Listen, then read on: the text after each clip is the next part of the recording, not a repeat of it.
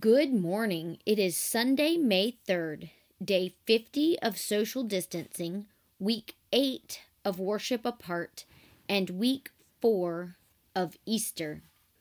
Will you join me for our opening prayer? We are standing at the gate, O loving shepherd, not sure about the journey. But you have called our names, and in your voice we hear such love and surety. Bring us safely on the journey and strengthen us that we may serve you in all that we do. Amen. Our scripture this morning comes from John chapter 10. This is just after the part in chapter 9 when Jesus confronts the man born blind, and there's an extended reflection on his blindness and his place within the community and within God's people. It's right before a number of other stories about Jesus being rejected by the religious leaders. And so, here in the middle, Jesus is teaching some about who he is and how he will lead. Hear these words from John chapter 10, beginning with verse 1.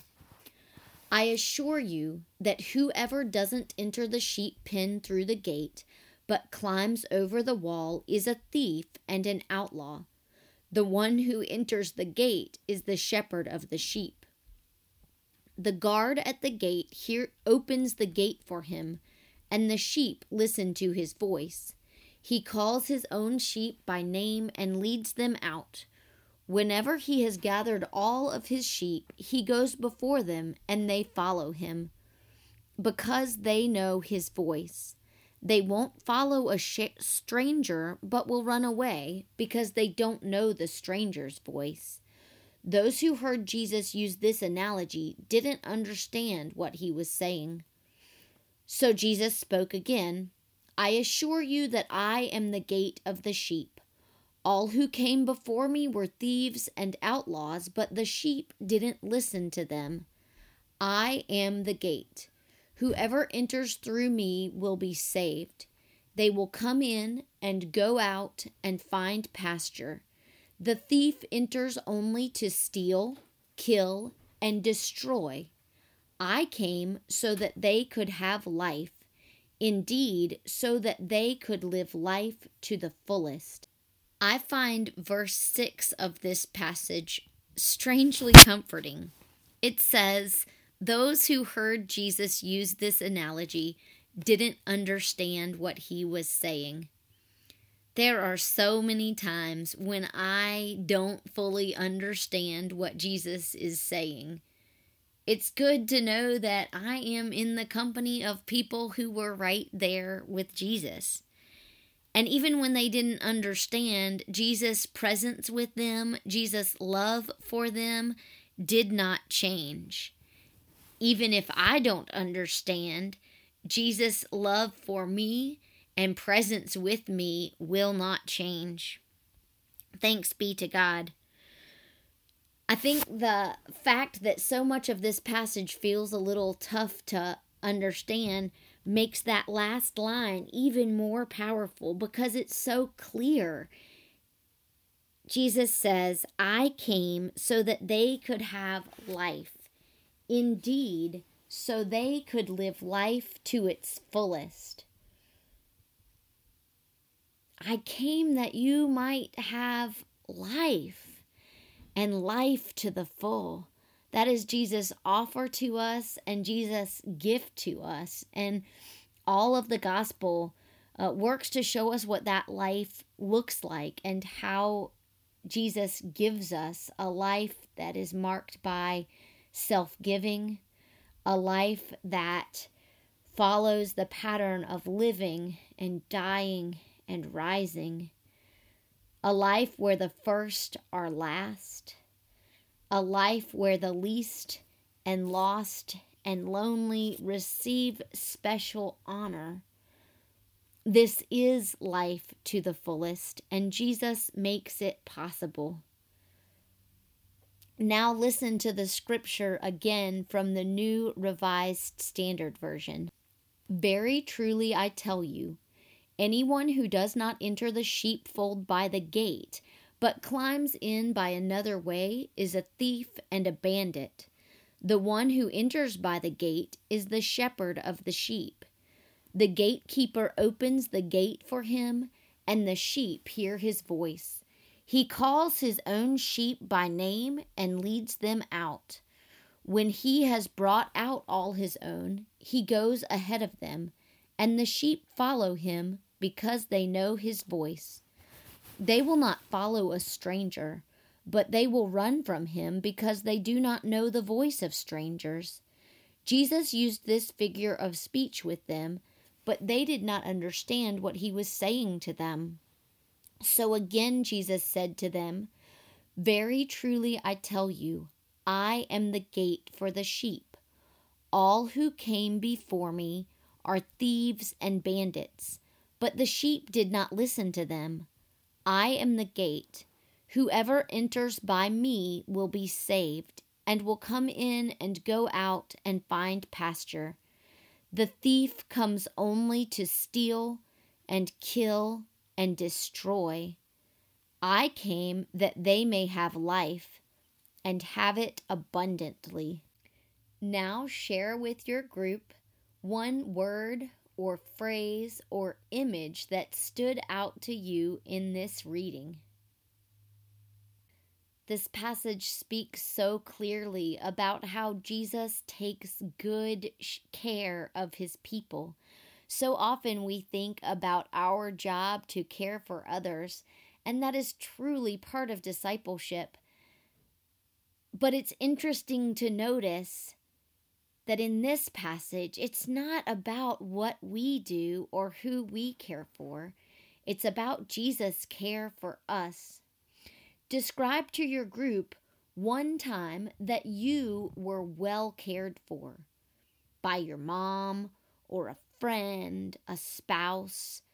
One time that you felt deeply cared for and it showed deep love. What does life to its fullest mean to you? Share your answer with your group. Now that we've shared about Scripture, it's time to share about our experiences this week. What is one oops from this week? A mistake, something that didn't go as you planned. Share your oops with your group. Next, share one blah. What is one moment that you felt sad, scared, or afraid? a time that just felt blah. Now, share a wow, something that was unexpectedly beautiful or hopeful or good. In worship, we call these God sightings. So share your God sightings now. And finally, what is one thing you are thankful for this week? It didn't have to be that way, but it was, and you feel grateful. Will you join me for our closing prayer? Loving God, we are grateful that you protect your people, that you surround us with your love and grace and show us your way. Help us, O oh God, to know your presence, to trust in you, and to share your love even when we are socially distanced. God, we pray this not only for our congregation, but for your church throughout the whole world. God, may we be a sign of your presence and a people of hope, even and especially while we are apart. We pray for the leaders and rulers of our world. We pray that those who make decisions affecting many people would make those decisions with wisdom and skill. May those who you have gifted and called up with knowledge and skill in disease control and public health be fully equipped to do their jobs well, and may we all listen to and honor their wisdom. God, we pray for our President Donald and for our Governor Roy. Give them every grace that they need to meet this time and to lead us well. We pray that we, together with all of those who have been elected and appointed as our leaders, would work together for our common good. We pray for this, our community of Morganton. We pray for Grace Heights and for the residents and staff there. We pray for our public health department and everybody working hard on a local level to respond well to this illness. We pray, O oh God, for the prayers of our own hearts, for the people that we love and the needs that we face. Lord, help us approach the gate of this sheepfold with confidence. Let us walk through our fears and doubts to lands of hope and peace, trusting in the shepherd who seeks us, guides us, and cares for us. In so many of our ways, we are stubborn, yet you gently call our names, reminding us of your eternal love. As we have placed the names of those near and dear to us before you, seeking your healing grace, help us remember that we also stand in need of your healing mercies. Help us place our trust in you Help us reach out to others in confidence because of your love for us. We ask this in Jesus' name and offer you the words that he first gave to us. Our Father, who art in heaven, hallowed be thy name. Thy kingdom come, thy will be done on earth as it is in heaven. Give us this day our daily bread, and forgive us our trespasses as we forgive those who trespass against us. And lead us not into temptation, but deliver us from evil. For thine is the kingdom, and the power, and the glory forever. Amen. And now go forward with these words of blessing from Psalm 121. I lift up my eyes to the hills. From where will my help come? My help comes from the Lord, who made heaven and earth. He will not let your foot be moved. He who keeps you will not slumber. He who keeps Israel will neither slumber nor sleep. The Lord is your keeper.